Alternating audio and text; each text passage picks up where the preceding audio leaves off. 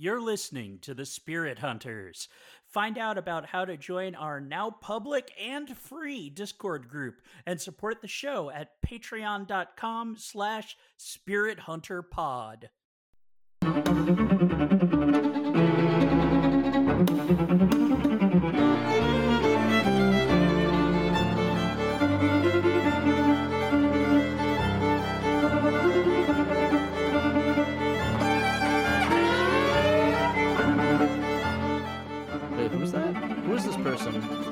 I'm, I'm, I, uh, my name's Remi. I'm from the uh, Say the X podcast, which for a long time was a Hunter Hunter podcast, but now has moved into sort of just good anime in general.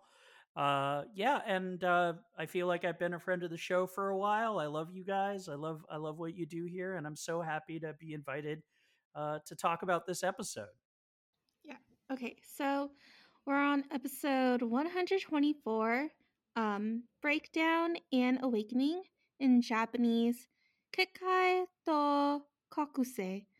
Um, it was originally released in Japan on April 9th, 2014. The equivalent manga chapters are 293 and 294, which were released in Japan on January 25th, 2010. All right, so the episode starts out, and we learn that it's been 30 minutes, or aka 15 episodes in anime time since the invasion started, and there's a bunch of hypnotized human NPCs that are just waiting outside the castle walls. I'm just imagining people are filming filming around and like just like, oh look at all these NPCs walking around to the castle castle walls. I would imagine it would be like just a bunch of Sims, like if someone just had a mod to create a whole bunch of Sims around. Do you, do you think uh do you think uh uh do you think Meruem would uh would put them in the in the uh, pool and just remove the ladder? Oh yeah, I mean, hasn't he already? I, I guess that yeah, I guess you're right. Yeah, technically, if you think about it, he's that's basically a big version of that. Yeah. All right, so in one of the many hallways of the castle, we see a recharged Killua running into a new transformed Ant Palm. And they snark at each other like old times, but there's something off um, when Palm keeps asking Killua where Gon is. Uh, they fight with Palm breaking out her Black Widow, and then Killua breaking down in tears, telling her that if Gon sees her, um, aka another person that he cares about turned into an ant, like Kite, he'll have a total breakdown. Um, we learned that Palm died, um, but Pitou makes her go to work anyway. Hashtag corporate life, hashtag capitalism. and then As it is, as usually is. as it usually is. Um, and then we see um, while Keel is breaking down, eh, there is a hidden chibi poof who decides to show himself, ordering Palm to kill Killua while he's down, but she refuses to and kills the mini poof instead. Um, she thanks Killua for bringing back her memories and tells him that Gon needs him more than anyone else. Meanwhile, the real Poof tells Youpi that Palm veiled as an experiment soldier and that their Chimera Ant army doesn't need their memories. And that's pretty much it. Um.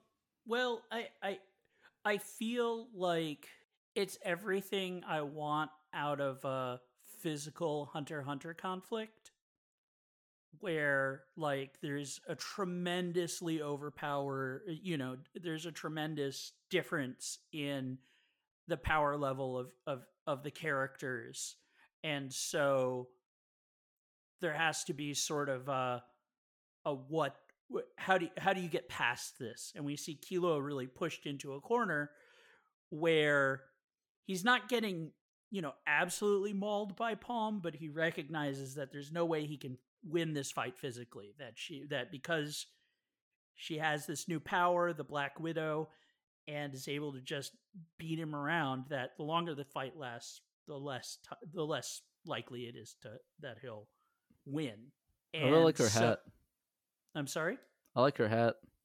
Her hat's awesome. That the, the one thing I, I was a little surprised you have some manga pages in the notes here is the on the page the I would say the Black Widow looks even better than it does in the anime. That it that it just has incredible movement and and danger to it and and uh the anime does a pretty good job but man those stark black and white drawings really really pop Mm, it's Um, yeah, I think we'll talk about more for the the in the manga notes, but I I never wanted to say like shortening. I think I think that the anime does the manga an injustice in a way, or the anime does the manga injustice. Yeah, I think that I said that right. I, I I wouldn't go that far but but but yeah in certain aspects, probably not like complete, but like in certain aspects, it kind of like cuts off those awesome things that makes the manga so special in a way. Mm-hmm.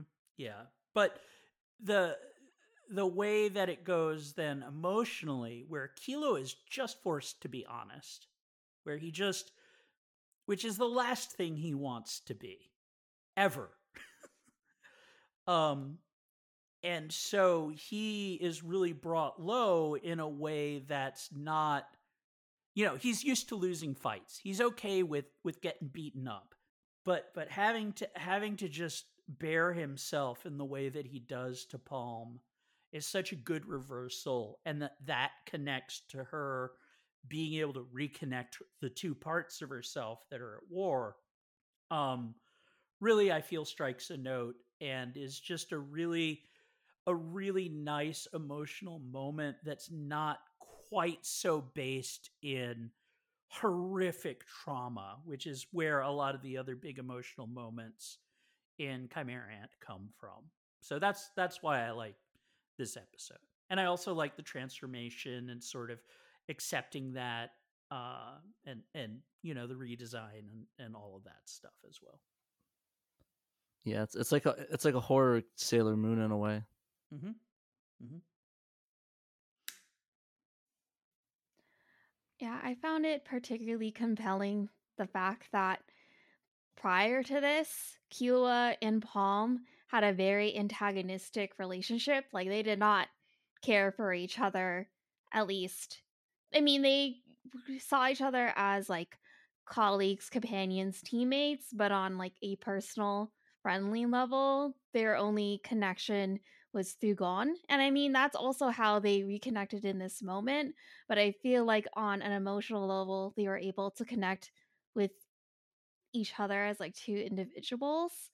Um, and I also I always like that when it's in with characters that otherwise seem um antagonistic. I feel like it just hits a little bit more emotionally, at least for me personally. And I think one thing that I also really liked about this episode is that Killua was thinking that why he wanted to basically reveal why he didn't want to tell Palm about where Gon is or see him. It started off as a strategy that ended up becoming like a, a therapy session, essentially, like letting out how he really felt. So turning where I think he was trying to think a little bit more logically, but it ended up being a lot more emotional, which I always think is really interesting to see.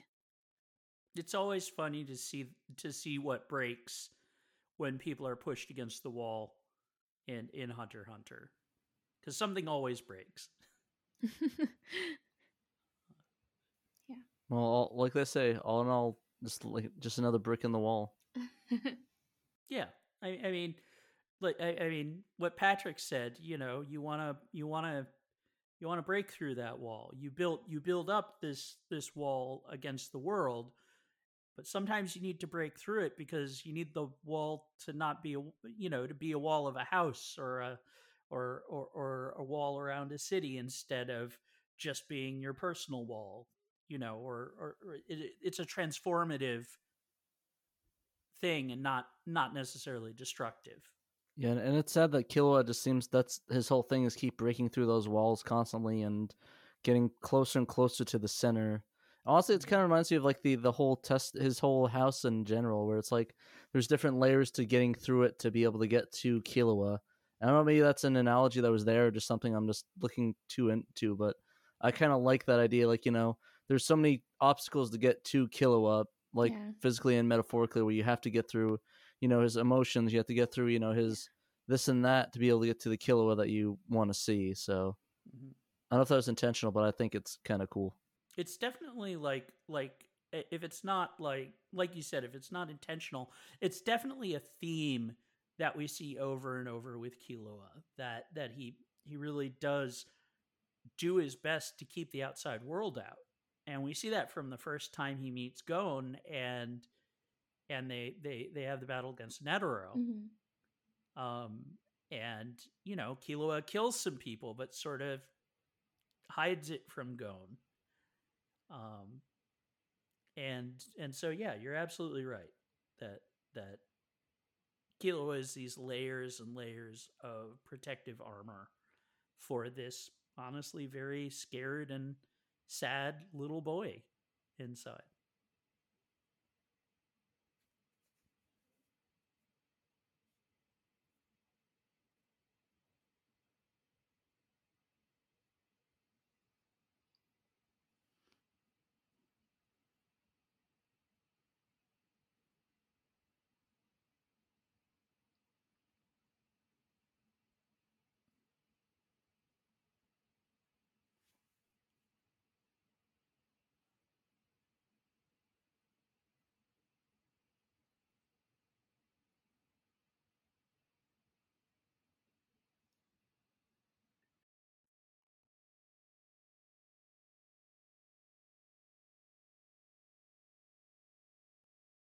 hmm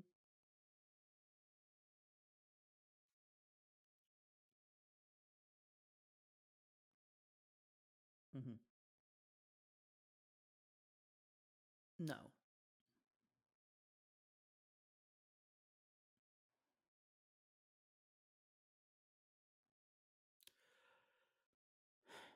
I mean, Palm's not. eh, God, I, I, first of all, that discussion happened two years ago, and I'm amazed that you remember it.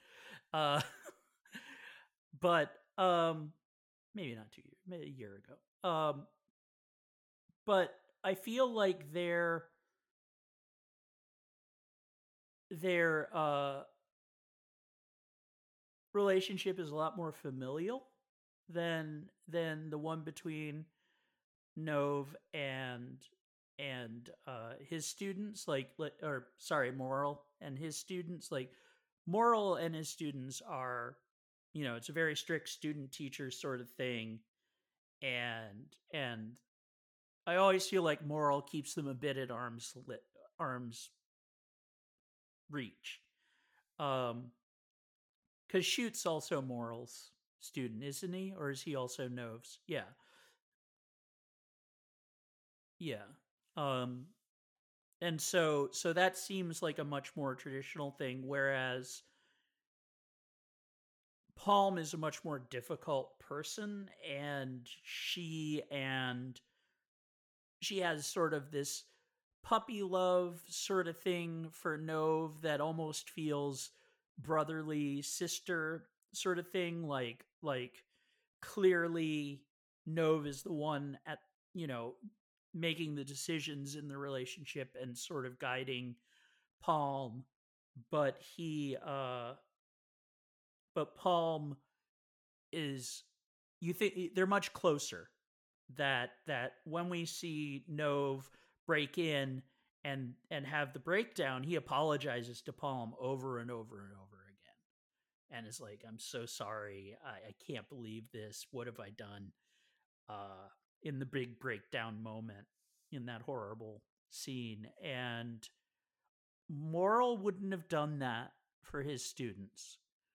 Um Morel would not take that emotional responsibility and i think part of that is sort of the inherent misogyny of of of some of hunter hunter and shonen in general. Um but but it's also you know in that Hunter Hunter way it's a it's a much closer emotional study of these two characters and that Knov's belief in palm allows her to do this very dangerous mi- dangerous mission in the first place and completely change herself and then overcome the thing that's happened to her.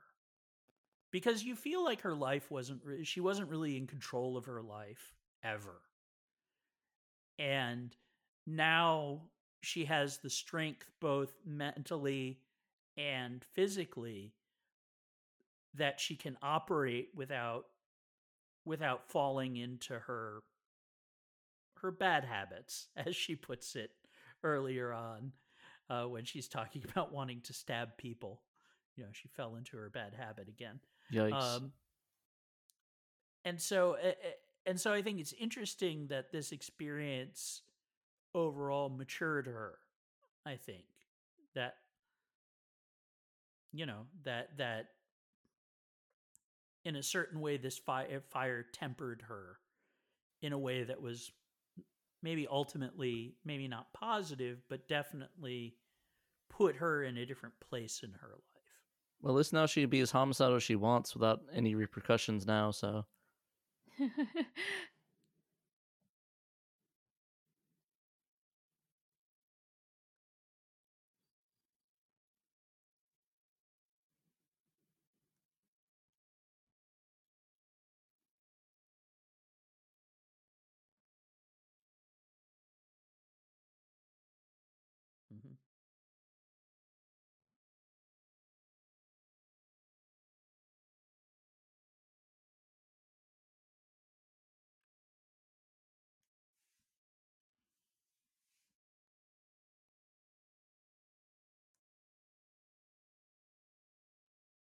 hmm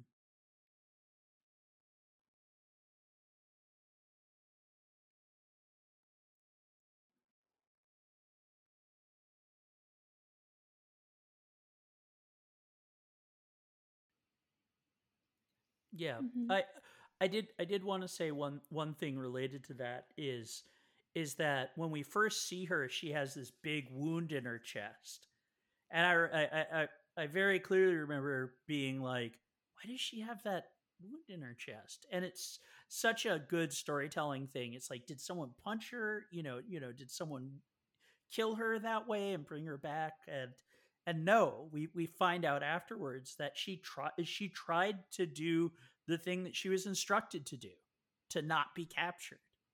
And despite that, despite doing this difficult, horrible thing, she failed because the ants are just will not let you die if you do, if they don't want you to die. Right. No, it's it's like it's like we still need our fun. Let's have a little bit of fun, and then we'll discard you like a piece of trash. Yeah. Um, I think Palm really does showcase really interesting points about agency, especially within a female character in shonen. Let's be honest, like I mean, what you kind of were talking about with misogyny that's often shown in shonen anime specifically. And I just was reading this post on Tumblr. I know Tumblrs can be really wacky, but they were this post did bring up good points about usually her previously her interactions with all the male characters have been either a weird power dynamic or in a way romantic which is very common in shonen but her confrontation and eventually like the way her and um, Killua managed to break through in this episode is purely platonic which is not very common at all in shonen and i think it really does show character growth on both ends and like her agency to develop a relationship in a way with another character that isn't weirdly skewed and empowers both of them and um yeah and i think it's very bittersweet that she managed like yeah she wanted to die but now she's technically living again and it's just it's now she has more power physically and it's well i guess we'll see what she does next but You know what? mhm. You know, I I think that's actually a great point. I didn't even realize that until you pointed out that it was uh, that whole idea that it's just like a platonic thing. Like it wasn't there wasn't really any you know oh it's like they're in love. It's like oh no, it's just a platonic thing versus you know. I was actually just watching an anime uh, right before I came here. It's the new Attack on Titan, and they I just without spoiling it, they did have something like that where it's like oh they're, they're romantically involved with each other and motivating them to do this and that, and it's like you, it's funny you brought that up after I, I saw that. So it's like it's fresh, refreshing to see that. You know, seeing something that's like more you know platonic and friends. Like you know, oh, they don't have to you know relationship all the time. They can just you know be supporting buddies of each other. Like like Gon Gon to Kilo, Killua and Killua to these to th- themselves. It's it's kind of nice, neat and refreshing. But uh, also on the Tumblr note, uh, I, I I would say that uh, Tumblr right now is probably a lot more healthier than uh, Twitter or some of the other social media sites. So That's So, uh, works, mm, yeah. of all. hit or hit or miss as a Tumblr user. But yeah, I don't I don't know. Yeah, I, I actually, uh, sorry to go back, but I actually wanted to build on Hannah's point because, like, earlier, if we contrast the way Palm acted with Gon, where she was like, Gon's mine and mine alone, and you get near him and I'll stab you. Um, and uh, now she not only is, you know, in this platonic place with Killua, but she she she actually is like, no, I don't need to help Gon. You're the one who can help Gon, which I don't think she would have done before. No, that's big character growth energy. Yeah, exactly. I definitely agree with you, but I think at the beginning of their confrontation, she feels an echo oh, of how certainly. she felt but at earlier. the beginning is is you know she she transforms in multiple ways in this Yeah. in this sequence. for sure. We talked about how they had purposefully separated her memories from her emotions, but that her will and her like actualization allowed her to sort of one bridge those two back together and to come out as like her own true self. I think she even, you know, very manga style is just like my name's Palm Siberia, you know. and just like, you know, kind of points at herself and it was it was yes, yes. yeah okay yeah you get the idea though but i i do think i do think it was like literally the traumatic experience and her extension of her willpower into self-actualization that kind of allowed her to transcend a lot of the problematic things that she did in many in in different dimension in different dimensions I do find it ironic that this transformation was brought to the purpose of her turning into Anne is because they wanted someone to control, and she ended up being someone they couldn't control. So I find that very delightfully ironic. Well, and they sort of go into detail about that, about how having these ants who are able to reconnect with their memories made them too independent. And so they were trying to create an ant in a different way who who would be under their control but still be but but and and have the ability to become more powerful because of their memories but wouldn't have that split that someone like Leol or Cheetu had where they just go independent and and do their own thing. Um, and it failed. And they were like, oh, and, and as they're as uh uh Shaiapouf is flying away, he's like, oh well, it failed. Guess you guess you can't have memories if you're gonna become an ant. Everyone's Oh. developing a personality, whether they like it or not. it actually did bring like actually reminds me because at least in the english dub the way that the episode kind of ends with Poof's inner thoughts he's thinking about oh now that they realize what doesn't work he's like i'm gonna figure out a way to build like the kingdom as i imagine it as in what the king should want and that ending that note there and i think it really brings into Poof's character about how he I think he is like developing his own individual wants and needs, but frames in a way that he thinks is more what the ants want and what the king wants, but it's his actual desires. So I found that interesting, and I wonder if it'll play into like the future episodes. No, I definitely think that's a good point. the idea of laundering your own uh, individual desires through like your belief that or projection onto other people, and I wonder how much of that's biologically because of you know being a royal guard. But what I was gonna say is I was just gonna clarify. Uh, Sarah is the only one in on the cast who has not uh, you know seen the entire series, so I wanted to just leave that uh, sort of hint towards the future that she just gave as like I'm just not gonna touch it. But yeah. Good She's on strong. you, Sarah. I've been trying. Like maybe I'll watch like one episode ahead. I'm a host, but I try not to do more than that. Yeah, I think I'm on number three myself. It's it's it's addicting, mostly because I have to rewatch with other people. It's like, oh gosh. relatedly, I got everyone on the cast uh, some of the manga volumes, uh, except for Sarah, who I got the Level E DVD collection. Well, she, you can just borrow my copy if she if she wants to. Don't do it. that yet. Eventually, eventually. Yeah, I'll, you can swing by and just pick it up, or I'll just drop it off. Whatever, it's all good. It's all Gucci. But uh, kind of going back to earlier in the episode, less less thematic stuff and more just like some interesting uh, image notes. Um, talking about some kind of motifs that have repeated.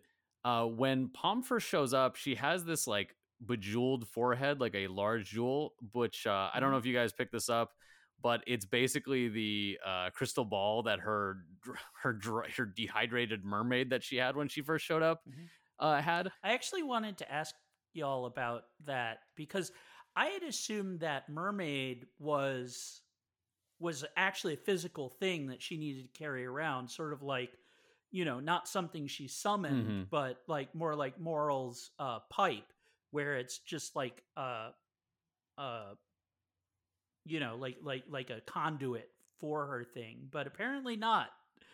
Because I don't think she was carrying it around in that very skimpy dress she was wearing. Yeah, I'm unclear. Hey, I just, I just want to point out, like, I I just want to see if I'm crazy or not. But is that is that manga panel? It's da- the ones that's like it's like it's dangerous. Is that on the top page of everyone's thing, or is that just me? There's a there's a manga page in the notes that's called like oh, it, it is. I think that someone might have accidentally made it uh, a header note instead. It, behind the scenes stuff, guys. But yeah, it might have become a header sorry. note. I saw it on every page, and I'm like, what the hell happened? Okay, well, don't worry. I I do think it's interesting that her Chimera ant form also has scales. So Mm-hmm. like I wasn't sure as as Remi said, I wasn't sure if this was like her Nen manifested or if they literally just had the mermaid with her and they're just like, I don't know, what if we just like sew this in as a joke? we made her a mermaid as a joke. Well, I'm I, I am gonna I minor spoiler, but later we see that the re- that that sh- that the reflections that she sees appear in that globe. Mm. Um, and so so like like it's the same thing. Uh, but but it it really I I I hadn't thought that maybe her fish arms are are like part of the nautical theme of the mermaid. But anyways, uh do you remember the part where Killua uses his uh his yo-yos? Yes, Yeah? I was, you know, like that looks like the Star David. it, it definitely is. Uh, Remi and I have talked a little bit about this. About it, it's pretty problematic. There's like quote unquote a medieval reason for it, but it's like, hey, even if you're just citing the medieval reason, divorce of context about it, it's about like summoning demons. It's like it's still pretty anti-Semitic. Um, but it is interesting seeing it come back here because they've avoided depicting it in the 2011 anime to this point, but they did show it in the 1999 anime. So it's interesting seeing it here. Are you sure? I'm not sure. I, I think the first time we see it, it has the. I think you're right. I think they might have avoided doing it. on his cell phone thing. Oh, okay. Yeah, I think that's what I'm confusing it with because when they showed the cell phone, it didn't have it, but his I think his yo-yos did. Um, but it's interesting because when we get to the manga, there is a difference that I was not expecting. It it actually makes it better, but it was just kind of surprising. Um, but speaking of that, uh, unless anyone has anything more to say about the anime specifically, we can uh, kind of jump over to the manga notes. Mhm. Okay, Patrick, take it away. Um, so uh, I love this art of Palm in the manga. Like, holy crap! Like, I know it's like Junji Ito vibes on the art on like just like her- their close up with her eyes and stuff. I love the the art on that, and Mhm. I'm saddened that the anime didn't do that, didn't do something like that and make that sort of look.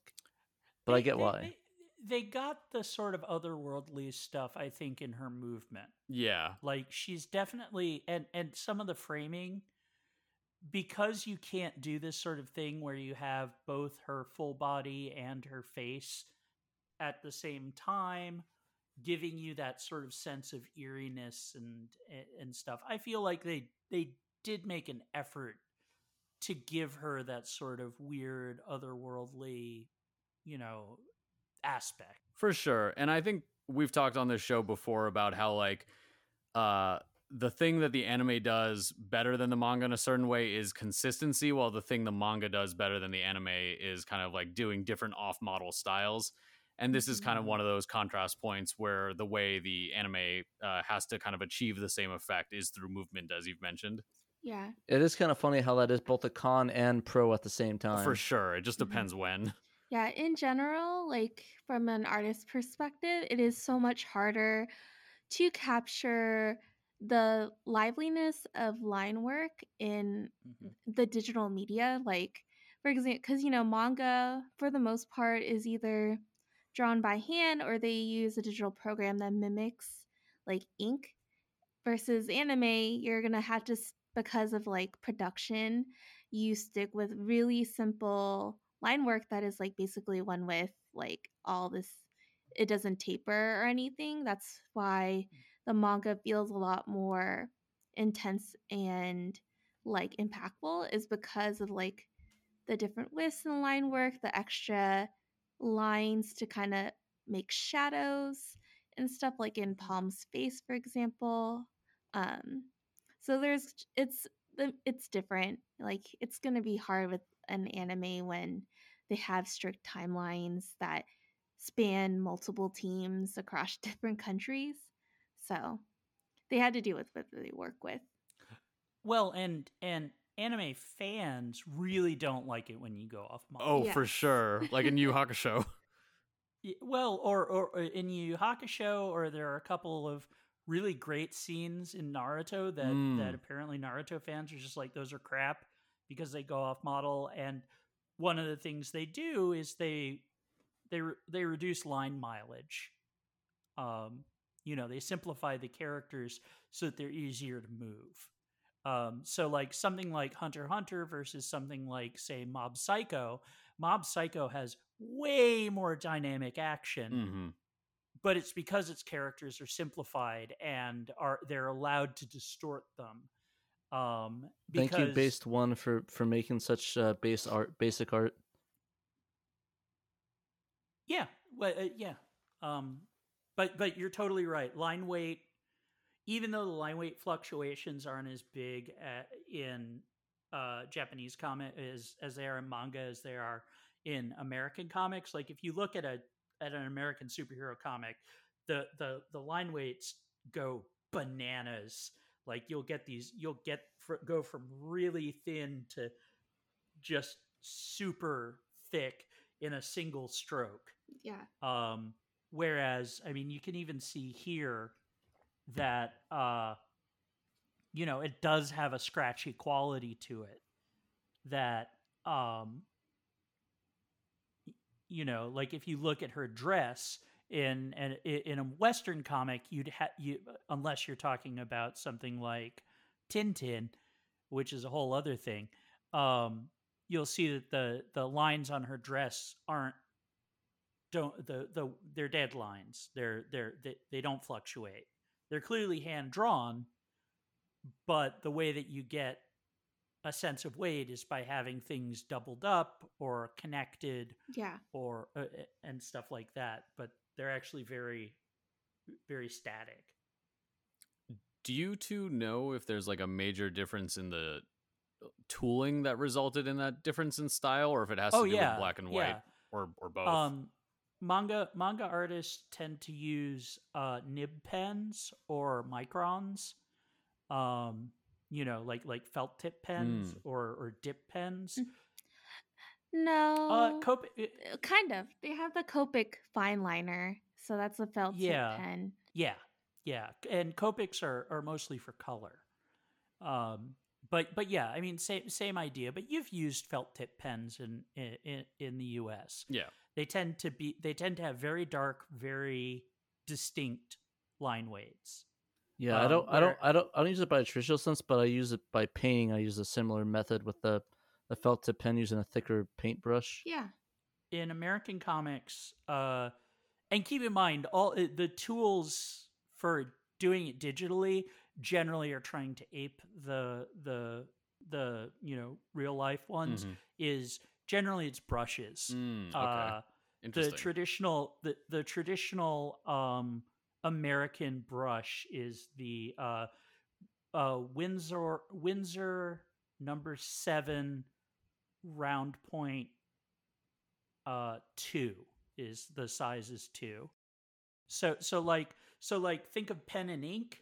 Kind of like the the feather, except not like the old sc- old like before you know, kind of like old school like time period.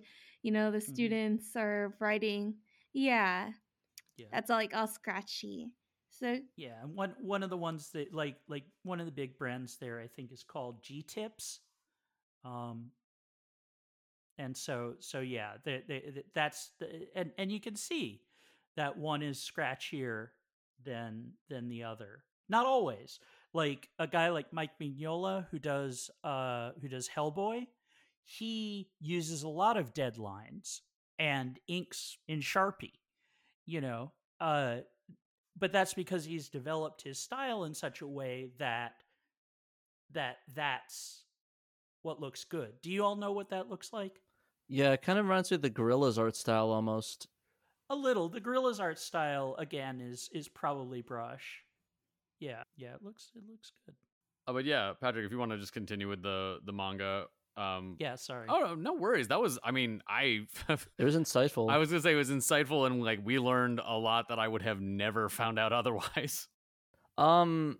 So I think this is uh honestly I think this I don't know if this is official because I don't have the official vo- This is not Uh, the this- official one. yeah I kind of figured it was mostly you know uh, the Viz of course the I only read the official Viz manga so maybe just like a a Viz guy thought it'd be cool to edit in like curse words to make it more intense. You know how it is sometimes like official releases will edit in like curse words like like Goku like says fuck or Okay, fuck like you. Says, you're yeah fuck you things like that. You know, you know how the official official Funimation does that all the time. I'm I'm trying Uh, to find the equivalent page in the official release as we speak. Never mind, I've failed to do so. Continue. Okay, yeah, but anyways, yeah, I think it's one of those things. But I stepped in the co- the comments hardcore palm, or I put in the the, the thing palm palm stars as an alternative episode name. I like that we're that we're uh uh re, re- reusing, you know, late 2000s uh pawn store pawn store show uh uh Honestly, that was the worst one. I I hated that. Oh, there were so there were like three of them. There was Pawn there was Pawn Stars, there was Hardcore Pawn, th- and there's like one other, and they're all There's like Pawn Stars really- Cajun edition or something like that. yeah. Wait for Jesus. I That that actually this. is not a joke. It was pretty shit. You'll never see Chumley like getting his guns and his cocaine. You know, speaking of Pawn Stars and junk, uh, I see a picture of a toy soldier here. If you want to tell us a little bit about this. Yeah, I traded into Ricky. He said he gave me a five bucks for it, and then kicked me off the set. Uh, anyways, uh, basically, I like this. I really like this. This this little these little art diagrams and stuff. It basically is a, uh the- when uh, Pitou was describing the uh, or, yeah, it was just or was it is it Poof or Pitou? I can't remember who described it. I think it was Poof. it was Poof. Basically describing the process of creating a creating a soldier from humans and like engineering them uh, they use this literally a little toy action figure as a representation of like turning Palm into a soldier. And I love this diagram a lot, and I really wish they would have put it in the anime. It's not in the anime; they just pretty much just show Palm I thought they showed a toy out. soldier briefly, but not in this much detail. to that. Ex- Yeah. yeah. And that's kind of what I'm I I like about the manga, and I think we it goes back to the the the con pros and cons of the manga where they have a lot of good attention to detail, but maybe it might be too much and going off model and different doing the things, but it might be too much for the actual anime. I- I think also But- the fact that you literally control the pacing when reading can make shots like that that would just be kind of visual waste in the anime like kind of cool like the same way how in the manga you saw that uh you know kite was decapitated and you could just sit there with the page meanwhile it's like shown very briefly in the anime stuff like that No, that makes sense. That makes sense. And I definitely I definitely think that's why I think it's it's beneficial to read the, the manga of this because it has a lot of cool things like this and a lot of really cool shots and diagrams and the off model stuff that really makes it worth reading the manga if you haven't before.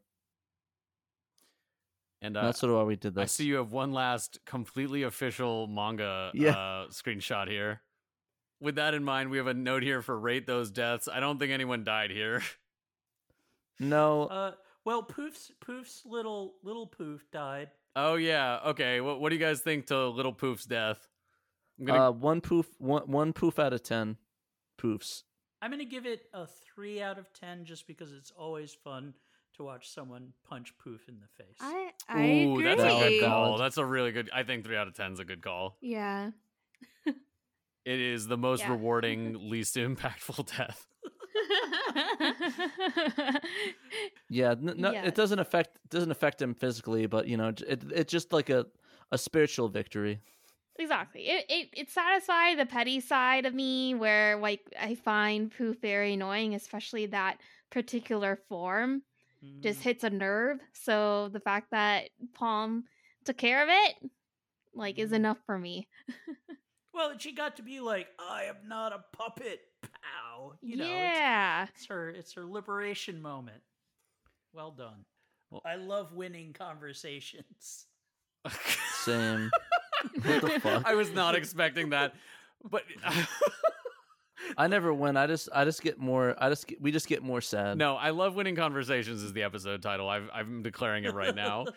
Okay. Anyways, uh, I want to thank our patrons before we move on to our very short research segment. Uh, but I'd like to thank Tim, Mia, Hanaro, Arthur, Valteri, Mickey, Alexander, and Lucas.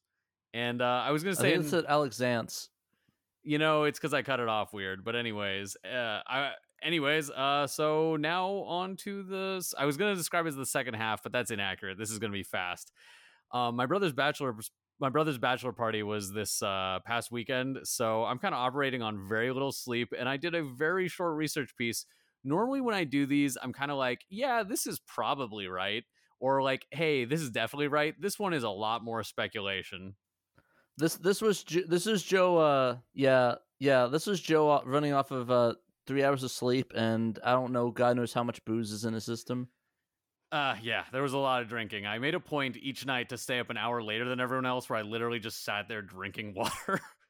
Yeah, I thought you were gonna say that you wrote these notes every night for an hour.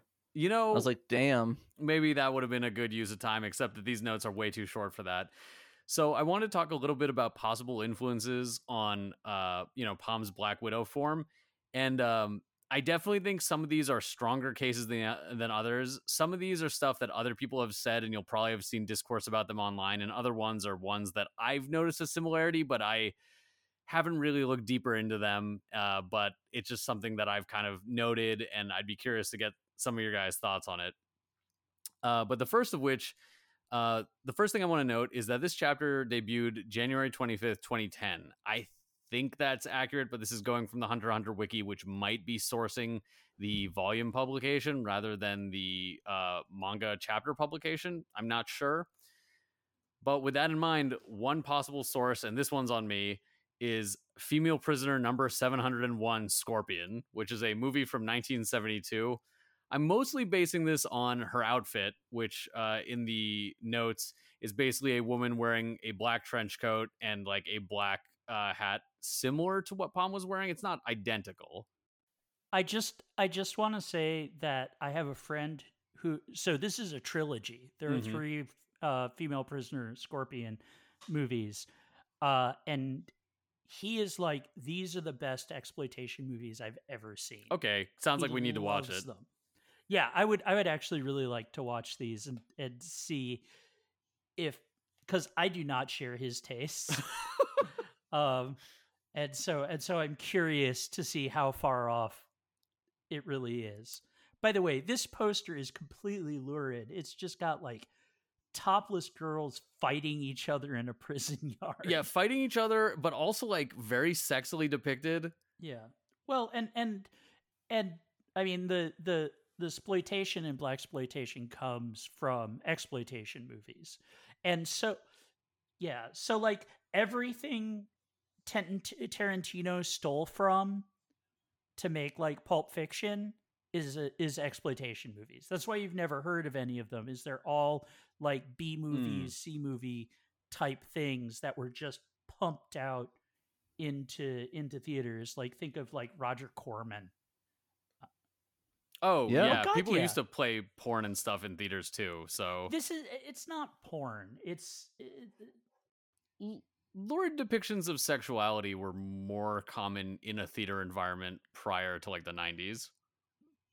but also but but also sort of lurid violence and you know everything's supposed to be titillating everything's supposed to be you know sort of over the top Mhm. um and done on a very small budget these are the these are movies that if you watch them you have to have a certain amount of of historical distance they have they have value but they are also i mean they were garbage when they were released Oof. you know they were looked down upon when they were released and that has you know that hasn't changed since Uh, but content warning for assault and sexual assault. So, Nami Matsushima is used as a spy by her first real boyfriend, a police detective named Sugimi, to investigate a drug smuggling ring. However, her role is discovered and she is raped by several drug dealers. It emerges that Sugimi was simply using Matsushima as a pretext to obtain a bribe from the Yakuza. Seeking revenge, Matsushima makes a failed attempt to stab Sugimi on the steps of the Tokyo Metropolitan Police headquarters.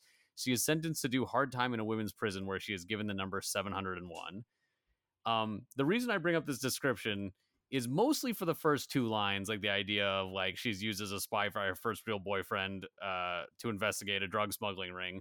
And like, while I don't think that Knov is like this much of a nightmare person, I do think the idea of like doing this to serve like your love interest may be a connection, but this is a big maybe. Yeah, no, it definitely seems similar in some aspects. Like the whole idea is just being a spy and infiltrating. So I, I definitely could see the inspiration from this. Uh, it's a weird, it's a weird ass inspiration for for something like uh, Palm, but I guess you know it is Togashi we're talking about, so it might not be as surprising. But still, I can see it. yeah well and eh, eh, but palm has a little more agency Yeah, for sure. Anyways, uh, I'm gonna move on to the next probable. This one's more likely and has been noted in a number of like you know fan wikis. I just take that for what you will, but like I don't think it's a unique thought, is what I'm saying. Uh, in JoJo's Bizarre Adventure Part Four, there's a character named uh, Yukako Yamagishi, who uh, in the wiki basically says Palm bears a similar appearance and personality to Yuk- Yukako Yamagishi from JoJo's Bizarre Adventure Diamond is Unbreakable, who can also control her hair and develops a crush on a main character. More accurately, she is one of the first uh, archetypes of the yandere uh, like character, and she has a crush on like a secondary character who's also like very young and boy-like, which uh, is she tries to like keep him hostage in her house, and she has basically hair telekinesis. Yeah, let me actually get let me actually get a, a an image of what you know, what it kind of what she kind of looks like doing that. I'll put that in the documentation. You you mean the hostage taking, or do you mean something else? the hostage She taking. was just girl bossing her Girl bossing with high an electric school gun in romance. Okay, just kidding. I think it's my favorite image of all time of JoJo. It's just her smiling with the electric chair in the background. Oh, go ahead. Yeah, Sarah, you watched Oh, this recently, sorry. right? Like I've been I've been watching yeah, I've been watching JoJo and then when I saw this arc and this particular character, I thought like, wow, she looks they her and Palm have very similar character designs. Um and also I guess like temperaments too. I would say probably Yukako has a lot more uh a little bit more pride than I think Palm would show, a little more self-assuredness. Um but I think it's interesting because it also reminds me of like other, I guess, more Western archetypes when you think of the more, I don't want to say like crazy, but lack of a better word, crazy love interest who's obsessed with like the character. They tend to kind of have, if they go for a more gloomy or dark hair, they tend to have like the like the more controlling, the more um scary like traits that I think it's interesting to see it also in both Japanese media and stuff that I've seen in like cartoons growing up. So found it interesting. Yeah, I think of the three I'm mentioning today, I think this is the one that is most likely, whether or not it's you know on purpose or not. But it's I think there's actually maybe a connection here. yeah i mean togashi is established as a jojo fan Yeah, for sure. Meanwhile, I have Yeah. a, my third one, which uh, this is one that I only realized based on the release dates and could be entirely wrong if what I said about the release date being for the volume rather than the chapter is the case. But there is a possibility Bayonetta could be inspiration for the way she uses her hair as armor because Mhm. uh, Bayonetta uh, came out in October of 2009, and this chapter, if my date is correct, would have come out in January of 2010, which there's enough lead time there. Um, and like she hadn't shown this ability before, she had a different power set. I don't think this is necessarily likely, especially because it hinges on that distinction, but uh, it's interesting to think about. Yeah, it's most. It's. I think I'm with you mostly because I know Togashi's a big gamer, and it wouldn't surprise me if you know he picked this up, thinking, seeing it like looking cool, and it's like, oh, I'll try it out. It looks kind of neat. Yeah, she has no other connections besides the manner of using the hair because like otherwise the characters are entirely different. So, not sure. Just figured I'd reference it for completeness sake. I would tag. Uh, uh, I forgot who made Bayonetta. I forgot the, the guy that runs Platinum. Is it Hideki Kamiya? Yeah, I tag him, but he, I think he blocked me on Twitter. So He blocks a lot of people, so don't worry. yeah, it's I all would- good. It- it's it's a running joke. Hideki Kamiya, he uh, he blocks people for like no reason whatsoever. Well, he, he sometimes blocks people for very legitimate reasons, but other times it's just like a. I think he kind of does it as a self care, like I just don't want to deal with this type thing. Which, yeah, you know, power more power to him. It would just be nice if that was like a stated thing. yeah, yeah, th- yeah. No, he's a he's a video game developer. He directs uh he directs like games like uh Metal Gear He did Rising, Resident Evil and- Two. yeah, stuff like that.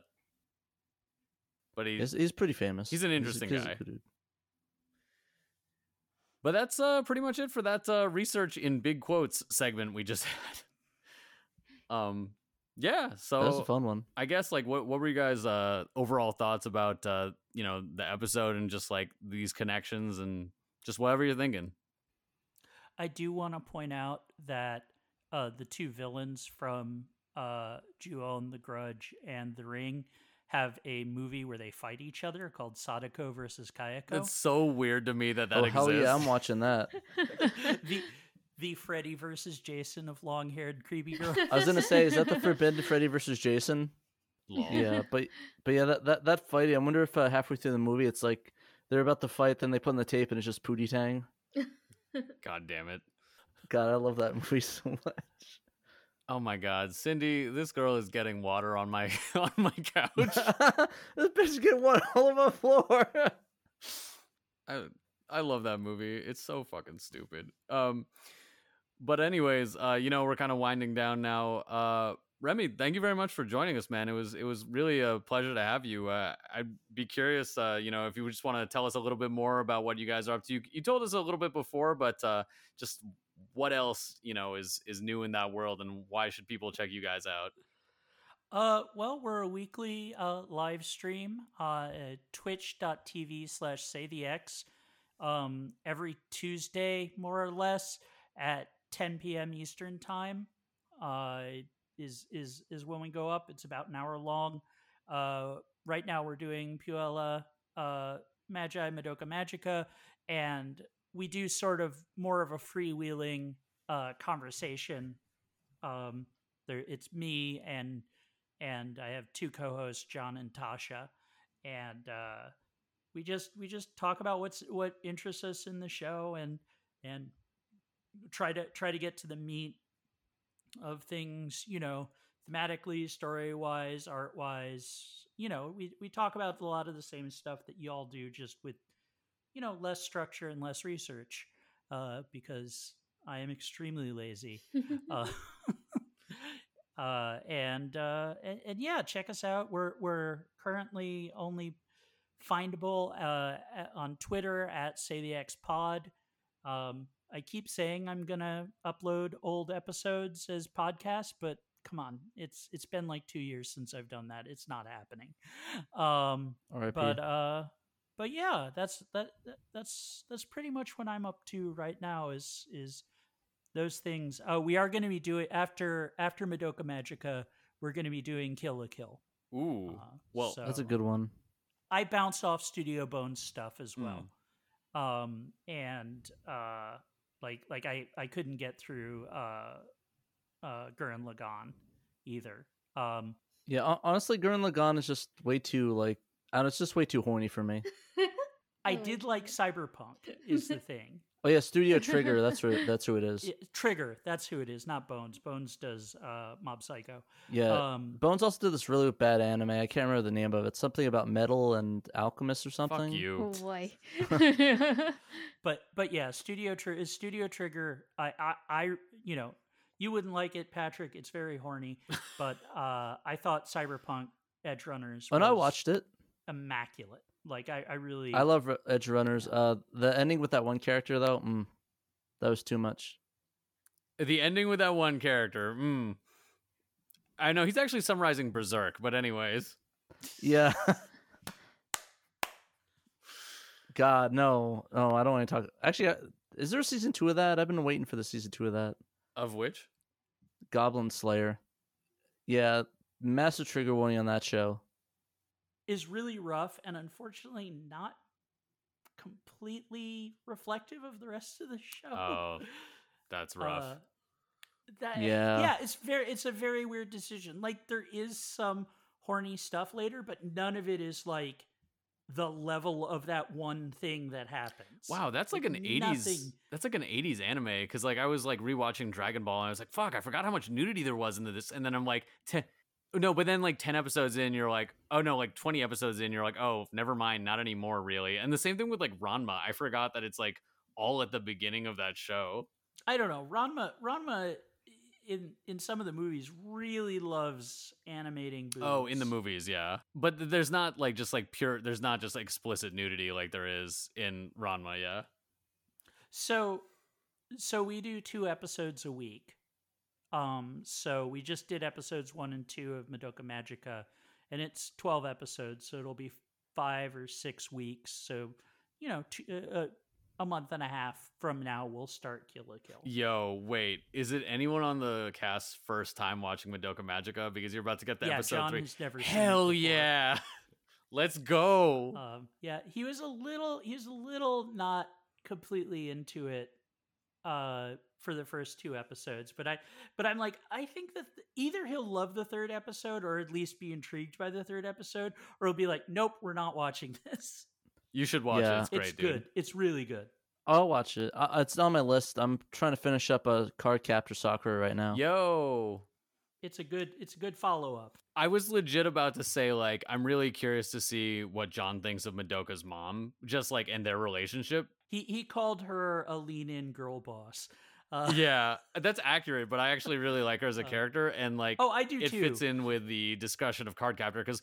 obviously while her mom's not involved the adult world in the magical girl world is those i think those two shows depict it really well in a way that i really like yeah um I I like I there, there's a scene early on where Madoka asks her mom what she'd wish for, and her mom's like, "I'd." I think I'd wish for my boss to die so I could get Yes. his job. I mean, it's just like, and then she's like, "Wait, no, I could probably get rid of him now if I if I get this this these, this group of people and this group of people to help me. I'll have to start thinking about that." but anyways with that i'd like to say thank you so much for listening to the spirit hunters please hit us up with questions requests or just to chat at our facebook or twitter at spirit hunter pod heads up check us out at patreon.com slash spirit and join our public discord where the, we'll be discussing the shit out of hunter yu and the lifespan of seagulls uh, speaking of the discord if you want to support us another way you can help us by giving us a written review on apple podcasts each review gets us surfaced to tens or hundreds of more people or so we've been told Finally, today's intro and outro themes were made by Michael Shingo Crawford and Maddie M, respectively. Check them both out on YouTube. And also, big shout out to our editor, Tommy. Thank you, Tommy. Thanks to him, the rest of the crew can focus more on doing research and talking to Togashi. See y'all on the other side.